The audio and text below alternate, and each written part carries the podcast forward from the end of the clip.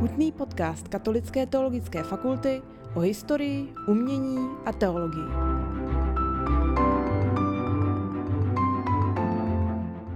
Dobrý den, zvu vás k poslechu rozhovoru s panem docentem Jaroslavem Brožem. Povídali jsme si o tom, jak se studium Bible prolíná se všedním životem. A tak se dozvíte třeba o tom, jak teolog a biblista nachází společnou řeč s lidmi bezdomova. Tak, děkuji za to, že jste přijal pozvání k tomu povídání. A já teda už jsem v úvodu říkala, že na naší fakultě přednášíte mnoho let biblistiku. A z těch přednášek, jak já si je ještě pamatuju, tak bylo zcela zřejmé, že máte písmo rád a že o tom hovoříte rád. Tak jsem se vás chtěla na začátek zeptat, jak jste vy sám získával vztah k písmu? Předpokládám, že jste už v dětství a v rodině nějak tomu přišel s tím do styku. Tak chci se zeptat, jestli vás to těšilo už v dětském věku a jak jste postupně do toho pronikal. Tak myslím, že ano, že eh, byli v rodině naší jsme byli obklopeni křesťanskou vírou a vyrůstali jsme v ní a tatínek měl ve své knihovně několik eh, vydání Nového zákona, která během, řekněme tak, poloviny 20. století vycházela Škrabala a Petru a další, které byly, takže jsem potom, když jsem dorůstal, tak jsem je tak jako objevoval a vytahoval z knihovny a pročítal. Vůbec nejdřív jsme jako děti si prohlíželi takovou tu veliké vydání obrazového písma svatého té nazarenské školy, která svého času byla populární a Eh, tam jsme jaksi mm, spíš skrze ty obrazy obdivovali a objevovali mnohé detaily, které v těch biblických textech jsou obsaženy. Pamatujete si příběhy, které jste měl jako obzvlášť rád třeba?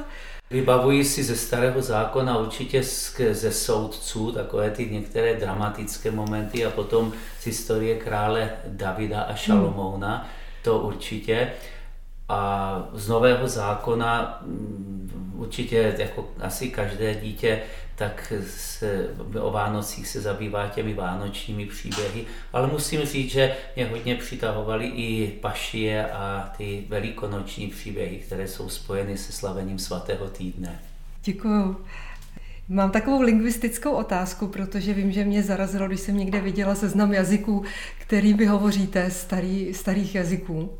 A e, mezi ně teda patří určitě srština a hebrejština a nevím, jestli ještě nějaké další, e, které se teďka nevybavuju.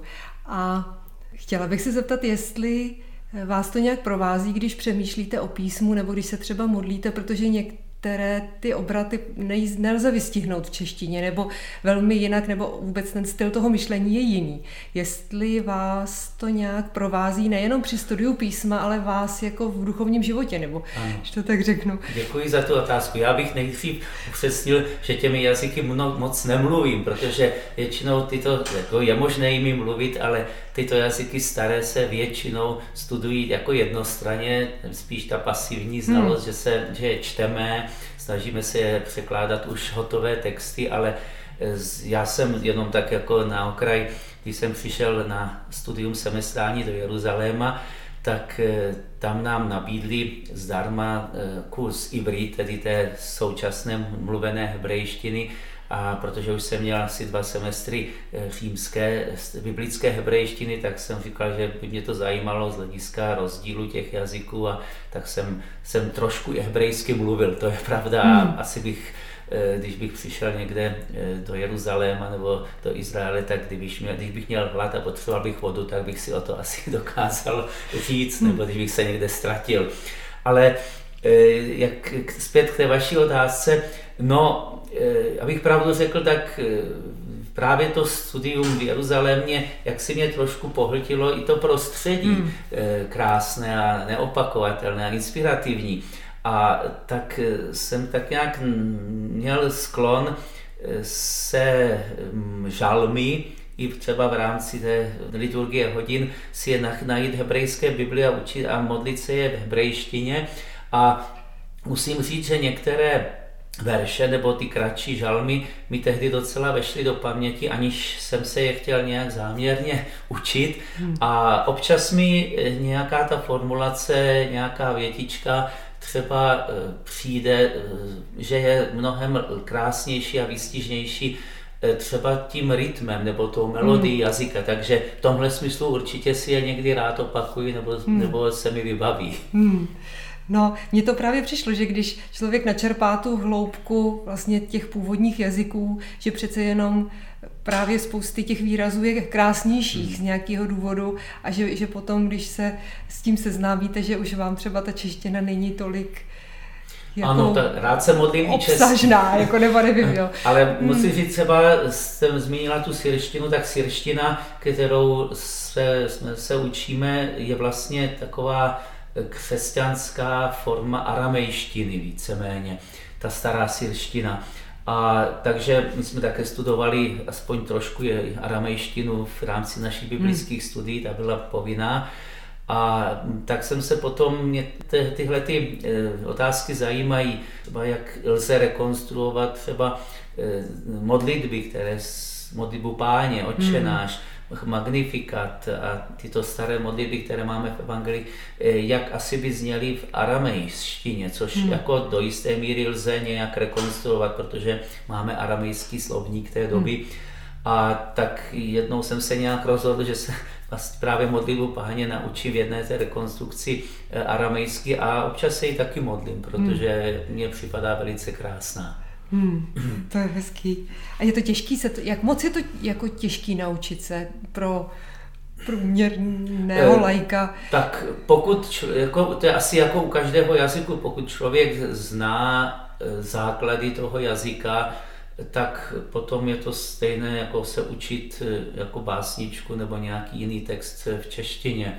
Hmm. Ta, takhle ty žalmy zvlášť mají výhodu, že jsou eh, sepsány nebo komponovány eh, většinou za, s použitím určitých eh, technik jako azonance, aliterace, rytmus pravidelný. Takže mm, někdy mě to připadalo, že jak si vstupují do paměti a do sluchu mnohem s nás hmm. než nějaké jiné texty. Hmm. Já teďka změním, změním téma, protože vím, že Eh, chodíte, nevím, na návštěvu, nebo chodíte často k sestrám matky Terezy, nebo možná tam máte i nějaký, vím, že si tam sloužíte mše, nevím, jestli ještě tam máte nějaký jako program další. A e, Přijde mi to vlastně strašně zvláštní kombinace. Na jednu stranu ten akademický svět a e, studium a na druhou stranu působení mezi těmi lidmi, kteří e, za těmi sestrami chodí, což jsou velmi často lidé bezdomova. Přijde mi, že je vlastně zvláštní, jak se tyhle ty dva světy můžou propojit. Tak jsem se vás chtěla zeptat na tuhle tu zkušenost. No ano, to děkuji e, za tu otázku. Já myslím, že se mohou propojit eh, díky tomu, že jsou nějakým způsobem nebo mohou být komplementární, mohou se vzájemně doplňovat, aspoň v mém životě, že mm, cítím, že mě eh, mohou eh, ty dva světy vzájemně uchránit od nějaké nezdravé jednostrannosti. Hmm. Navíc, když studuji a zabývám se písmem svatým, zabývám se evangeliem, tak jak to i mnozí eh, duchovní autority, církevní otcové připomínali, že prostě zabývat se evangeliem či s evangelium a nežít ho, že to je skutečně, to by byla marnost. Hmm. Takže eh, jako tady je velká příležitost eh, se, na, se učit nějakým trošku zvláštním, specifickým způsobem žít evangelium. Ostatně matka Teresa to eh, řekla takovým pro dnešní dobu, takovým velice sobě typickým výstižným způsobem, když prostě citovala evangelium byl jsem hladový, dali jste mi najíst, byl jsem žíznivý, dali jste mi napít, byl jsem nemocný, navštívili jste hmm. mě a tak dále. Že prostě ona e, naslouchala slovům Ježíšovým v Evangeliu velice přímočaře. Hmm. A e, odtud už pak není opravdu daleko se s těmi lidmi setkat a e, nabídnout jim, co jim člověk nabídnout může. A z druhé strany e, vlastně se nechat obdarovat jimi, protože hmm. Matka Teresa taky říkávala, že vlastně že to nikdy není a nemůže být jenom nějaká, jakési jednostranné setkání, ale že každý člověk má jednak něco, čím by toho druhého obdaroval, být je hmm. sebe chudší a na druhé straně žádný člověk není tak bohatý a samostatný, aby nemohl být něčím obdarován. Hmm. A najdete společnou řeč? Určitě, jako já jsem udělal mnoho zkušeností, že um, ti lidé jsou velice vnímaví pro evangelium, pro duchovní hodnoty, ale i když to vezmeme z toho širšího hlediska, lidsky jsou mnozí nějakým způsobem zralí v životě, hmm. zkušení, mnozí jsou velice i inteligentní, hmm jsou mezi nimi i třeba někdy lidé vysokoškolsky vzdělaní, hmm. že se s nějak, nějakou nešťastnou náhodou nebo nějakým řízením eh, tady života se dostali na ulici a mm, pak mm, pokud chtějí, tak mm, je, je cesta zpátky nebo je cesta zase dál. Nemusí v tom stavu, nějakém neblahém stavu zůstat. Takže eh, asi takhle. Co se týká nějak toho mého působení. No já jsem k tomu nějak přišel asi postupně, protože eh, sestry eh, nemají obvykle, když někde otevřou dům, komunitu, tak nemají nějakého zvláštního sobě přiděleného kněze a tak oslovují kněze, kteří jsou eh, ochotní a mají čas třeba jim občas nějak posloužit sloužením svaté nebo nějakým, nějakým jiným, jinou službou a tak když jsem přišel ze studií, tak mě tady čas oslovili, no a potom tak nějak postupně to vyplývalo, že, že mě přizvali k, k něčemu dalšímu. Eh, chodím k ním každý čtvrtek, kdy mají volný den, volný v tom smyslu, že nemají apoštolát a mají ho víc jaksi pro svůj duchovní život a pro odpočinek. Eh, takže tam chodím sloužit mši eh, a být k dispozici jako spovědník už asi 20 let. Hmm. Takže takhle nějak. Hmm. A můžu se zeptat, čím, hmm. když jste mluvil o tom zájemném obdarování, čím se cítíte být obdarován v kontaktu, tak s těmi sestrami to určitě je zkušenost velmi specifická, hluboká, ta jejich služba, vydanost službě. Ale teď myslím i s těmi lidmi, s kterými se tam setkáváte. Ano, tak eh, jednak eh, je to různé. Eh, určitě u mnohých je to taková, taková nezlomná naděje, že oni třeba, třeba i delší dobu žijí v takových lidsky, řekněme, skromných až nuzných podmínkách a oni mnozí nestrácejí chuť do života, optimismus, hmm. naději, jsou veselí a, a takový vnitřně svobodní a dokáží si i z, jako z těch svých nesnází dělat někdy i legraci, takže je vidět, že jsou prostě nad tím, že jsou opravdu, že mají vnitřní svobodu. Hmm. A um, potom no, ti, kteří třeba už jdou cestou víry a znají Boha, mnozí se eh, dokonce krásně modlí, protože hmm. třeba i na to mají víc času než, než my kněží, jak jsme za, za, za, za neprázdnění. Takže eh, opravdu oni ten svůj stav životní mnohdy přijmou jako šanci se třeba modlit i za druhé a tím pádem oni jsou duchovně velice pronikaví a někdy mě obohatí jej, to, co řeknou, ten nějaký jejich postřeh, hmm. nějaký, nějaká jejich životní duchovní moudrost. Hmm. A e, slyšela jsem také, že jste se vydal, nebo pravidelně jezdíte do Indie skrz právě ty kontakty ano. se sestrami Matky Terezy, což může být zkušenost ještě vlastně pro nás možná extrémní s tou jinou kulturou a třeba s tou situací těch lidí tam. Ano, teď to t- poslední dva roky ten covid přerušil, ale byl jsem tam, myslím, už asi desetkrát. E, sestry mm, misionářské lásky, jak zní jejich hmm. oficiální hmm. název, tak e, mají asi tak e, zhruba 30 let si organizují v Kalkatě takovou, takové vnitřní své vzdělávání pro hmm. sestry, které už jsou určitou dobu v, ve službě a potřebují zase načerpat, takže tam se sjede vždycky na období jednoho roku více jak 50 sester a tak jedno, zhruba z jednou za život to mohou absolvovat, někdy třeba i opakovaně, když je to potřebné. A, a celý rok tam mají různé kurzy z biblistiky, z teologie, z katechetiky, z duchovního života a tedy a tedy a prostě čerpají čerpají hmm. a ta, hledají prostě mm, vyučující, kteří by jim v tom mohli být nápomocní. Samozřejmě se snaží co nejvíc pokryt z místních zdrojů, to znamená z Kalkaty, z Indie, nebo tak, ale ne vždy se jim asi někdo vhodný e, najde, takže oslovují i takhle kněze, které už třeba předtím poznali, hmm.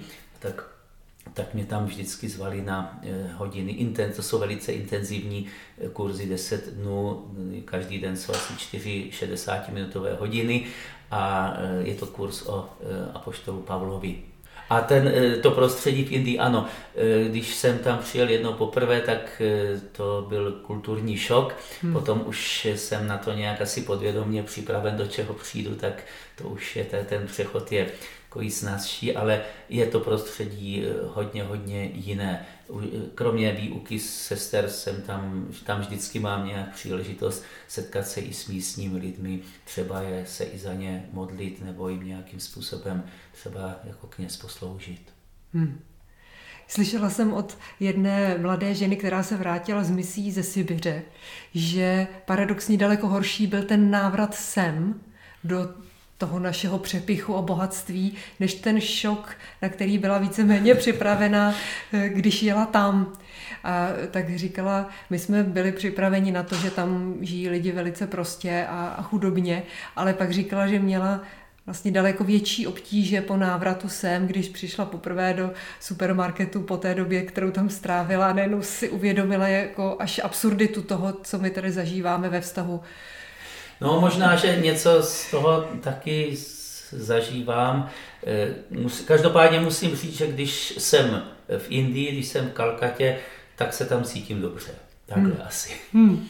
A jako nedělá mi potíž se určitě vrátit, protože vím, že tady mám zase svůj domov, svoje přátele, svoje poslání, svoji práci, ale eh, někdy mi, tato, už při tom cestování, to jsem si přímo někdy uvědomil, že jak jsme tady v Evropě kulturně v něčem zaostali, protože v Indii ještě na letišti se setkáváte s lidmi, kteří jsou tak jako ušlechtile oblečení, mají ty eh, ženy mají sáry, muži, já nevím, světlé nebo bílé košile a Eh, pěkné kalhoty a pak jsem vystoupil někde v Frankfurtu nebo kde na letišti a tam vidím lidé s otrhanými džínami, s dírami na kolenou. Hmm. Jsem si říkal, co je to za vyšší kulturu tady, hmm. na co si hrajeme.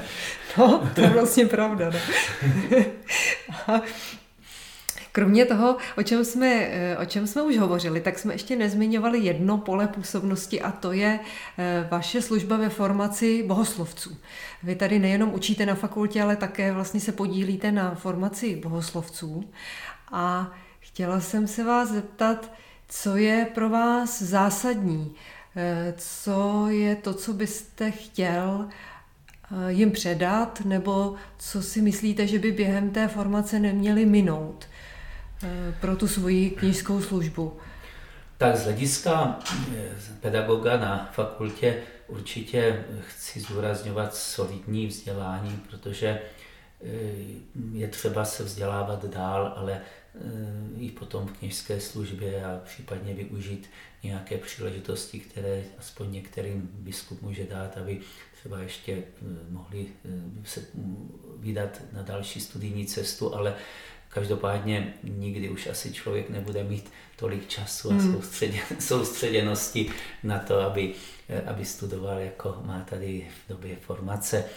A to je teda z, toho, z té studijní stránky. Myslím, že stále víc nabývá všem na významu ta lidská formace, protože svět je hodně složitý, vystavuje nás eh, všechny jakýmsi hodně stresujícím momentům a klade na mm, ty, kteří chtějí sloužit na úrovni teda těch lidských vztahů, klade velké nároky a k tomu musí být člověk ve svém lidství hodně dobře zakořeněn.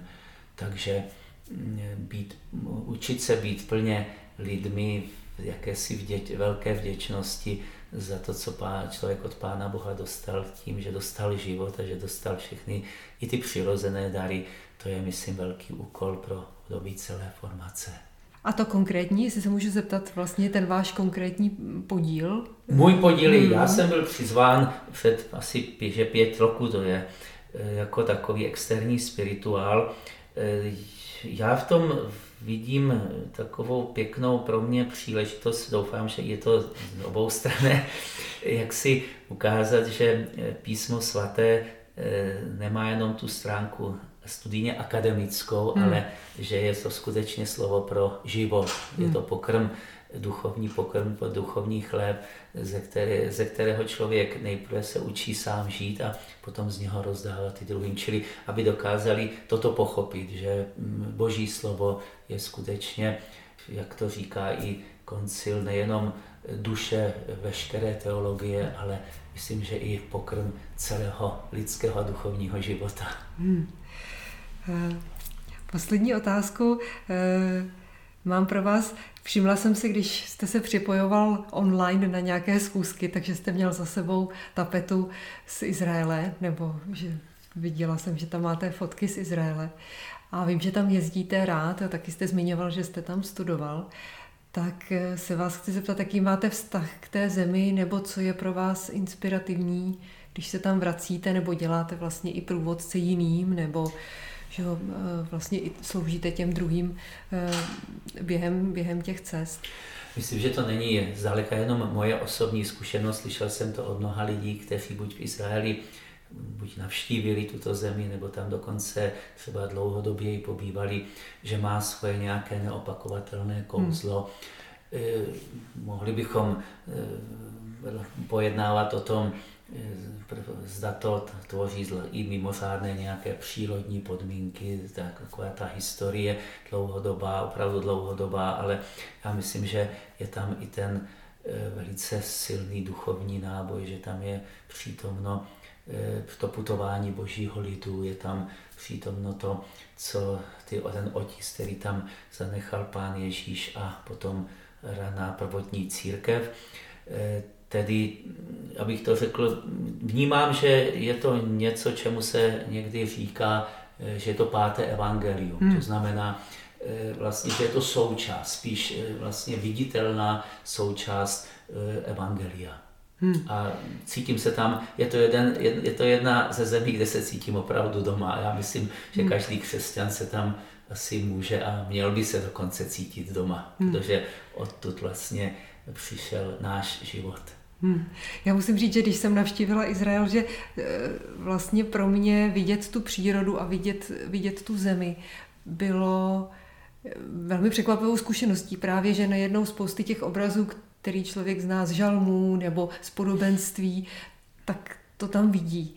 A pamatuju si, že vůbec celý ten příměr příměr o té zemi suché a o té zemi zavlažované a o tom, co znamená voda pro život. Eh, a jsem si uvědomila až tam, když jsem to viděla, že tohle třeba je něco, co člověk teoreticky chápe, ale v našich podmínkách, kde sucho zas až tak není, byť teď samozřejmě ta situace je taky jiná u nás, ale pořád je to úplně jiná realita než v Izraeli, tak musím třeba říct, že tohle, jenom to, že to člověk vidí, najednou ta síla toho, Eh, toho sdělení je úplně jiná. Určitě, no, děkuji, že to připomínáte i v takovém tom konkrétním případ, příkladě. Eh, já bych řekl, že eh, prostě návštěva a procestování svaté země vytváří to, čemu filozofie nebo hermeneutika biblická, nebo vůbec obecně hermeneutika říká předporozumění, čili jakýsi takový ten široký kontext, ve kterém pak člověk rozumí lépe tomu, co čte evangelium. Hmm. Prostě mnoho věcí tam působí někde opravdu, někde na pozadí, v podvěd, podvědomí, ale jsou důležité. Vůbec jenom za ten terén, ty vzdálenosti hmm. zeměpisné a tak dále, tak dále. Hmm. Dobře. Tak já vám moc děkuji, že jste si udělal čas tady k rozhovoru a e, přeju vám, aby se vám hezky učilo na fakultě, abyste měl studenty, kteří budou e, pronikat s radostí do tajů písma a abyste na nich mohl pozorovat tu radost e, z toho, že se setkávají s hospodinem skrze písmo. A i v těch ostatních oblastech, o kterých jsme hovořili, tak vám přeju, aby vám přinášeli v životě radost a A děkuji no, moc. Děkuji za krásné otázky a děkuji za tohle krásné přání. Je to opravdu radost, když každý rok přicházejí noví studenti, kteří mají otevřenou mysl a srdce pro písmo svaté. Děkuji. Děkuji.